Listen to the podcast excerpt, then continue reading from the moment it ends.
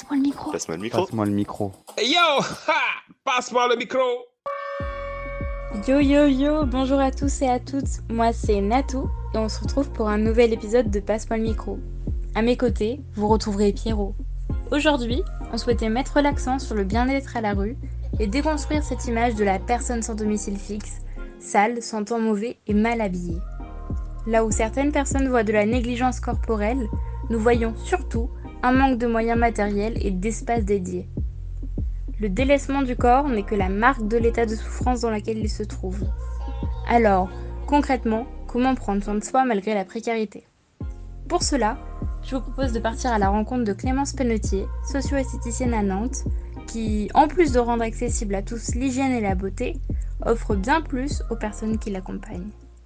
Bonjour à tous, je m'appelle Clémence Pentier, j'ai 26 ans et je suis actuellement en formation socio-esthétique et également en stage à l'association Toi à moi, donc qui prend en charge des anciens sans-abri, les héberge et euh, les aide dans leur démarche de la vie quotidienne. Euh, vous êtes en train de vous demander, mais c'est quoi la socio-esthétique? Je sais, c'est un métier encore peu connu euh, de tous. Tout simplement, c'est une spécialisation du métier d'esthéticienne. Euh, elle va prendre en charge des personnes plutôt fragilisées. Euh, la socio-esthétique va l'aider du coup à reprendre confiance en elle à travers le soin.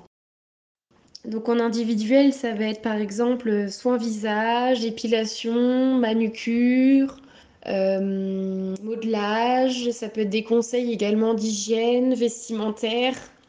La socio-esthéticienne, elle peut également intervenir auprès d'un public euh, de grande précarité, donc ça peut être euh, par exemple les SDF. Ça va pas forcément commencer par le soin esthétique parce que certaines personnes vont être très très réticents à un soin esthétique euh, à cause par exemple de violences qu'elles ont pu euh, subir dans la rue. Donc ça va être tout d'abord aborder l'hygiène.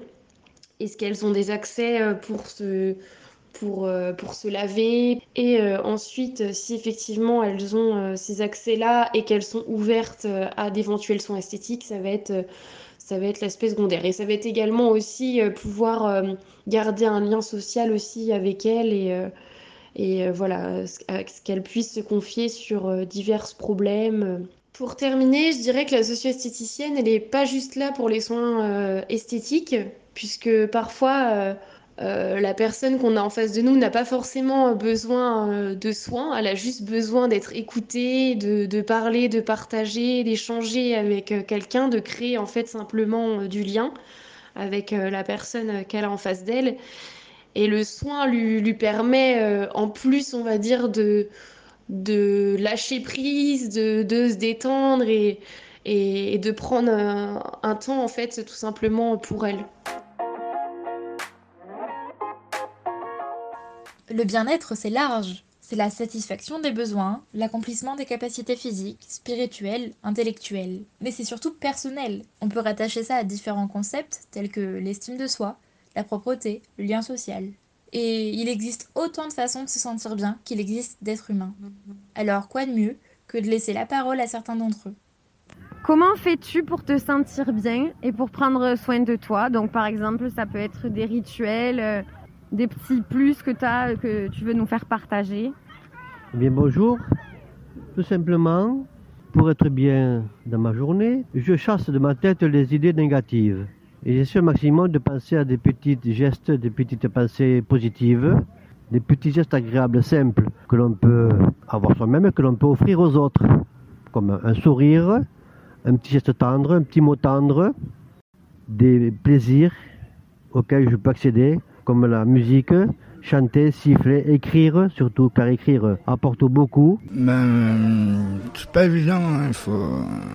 C'est vraiment pas évident, quoi.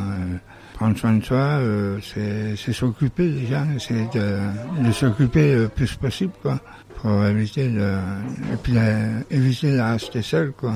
Sinon, on tombe vite euh, en échec, quoi. Euh, ouais, après, euh, faut, faut une occupation, trouver, euh, je sais pas quoi, mais. Alors le quotidien, il est assez rude, mais euh, pour s'en sortir, j'ai trouvé le seul moyen, c'est euh, malheureusement un, un petit peu de boisson alcoolisée, ça va de soi. Euh, oui, euh, bonjour, je me présente Hayat. Moi, j'aime bien prendre soin de moi et ça me remonte le moral. Je ne peux me sentir que bien. Donc, du coup, pendant le confinement au mois de mars, j'avais pas accès ni au coiffeur, ni euh, pour les soins de, manicure, ni pour le soin de, au moins, s'épiler le visage et les sourcils. J'ai fait une recherche avec la petite Bible Solidarité Paris. J'ai trouvé l'association La Cloche et pendant ce temps-là, j'ai pu prendre soin de moi, j'ai pu aller euh, chez le coiffeur et ça m'a fait un bien fou. C'est comme ça que je peux prendre soin de moi, en allant chez le coiffeur, en m'épilant les sourcils, en faisant ma teinture et je suis moi à ce moment-là. Essayer de relativiser beaucoup euh, et, dédramatiser. Euh, ouais, essayer d'enlever de l'importance aux choses qui font peur, trouver le moyen de, de rendre ça moins, moins oppressant et, surtout alléger, alléger tout ce qui, tout ce qui paraît lourd. Tu vois, j'aime pas les amis mal, j'aime le reste avec les gens, les, les, bons, les bons personnes. Je veux, je veux euh, trier, je veux trier le mal, je prends le bien.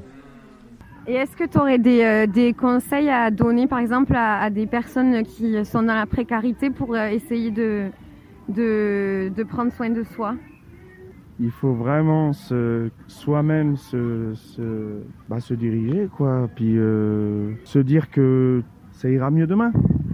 Voilà. Voilà. C'est ça, c'est toujours le même niveau, c'est psychologique tout ça. C'est-à-dire que si tu te sens bien, tu sais, c'est comme quelqu'un qui a un appartement. S'il va bien psychologiquement, son appartement il est propre. S'il va pas bien, c'est dégueulasse. Et ben dans la rue, c'est pareil si, tu es propre sur toi, c'est que tu vas bien. Si euh, tu traînes en guenille, comme là je suis en train de le faire, c'est que tu as une petite baisse de morale. C'est simple. Ah, quel conseil Moi, je peux parler que de ma vie ou de mon expérience. Mais vraiment, beaucoup de sport pour pouvoir détoxifier.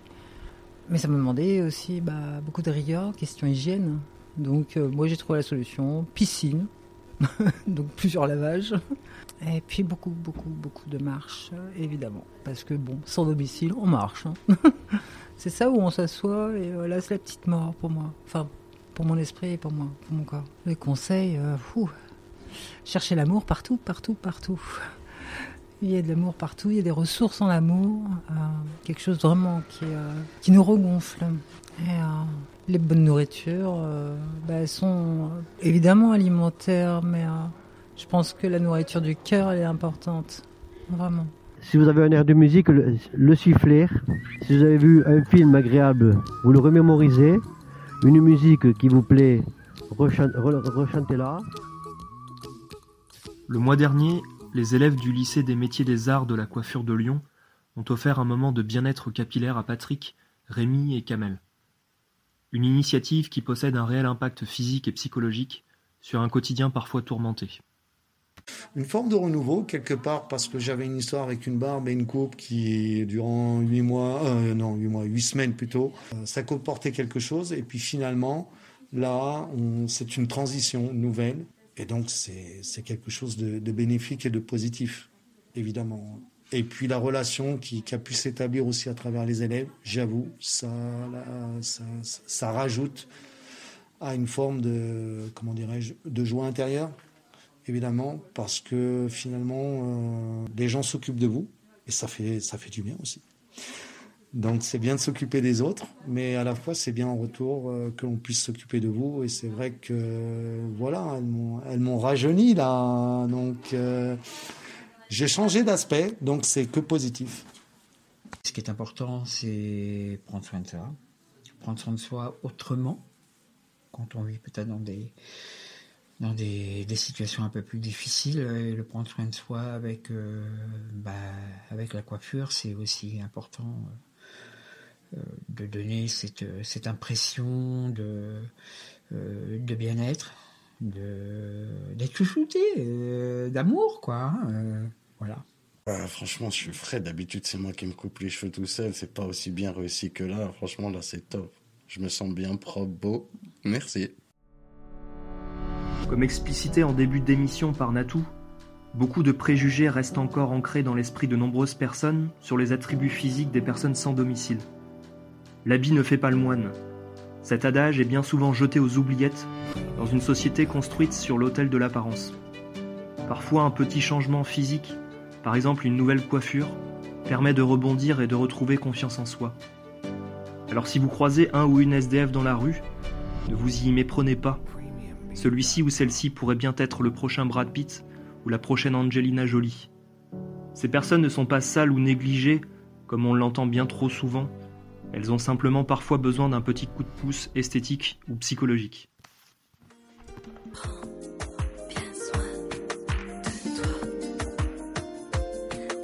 Vous n'êtes pas seul, on est ensemble, gardons le lien.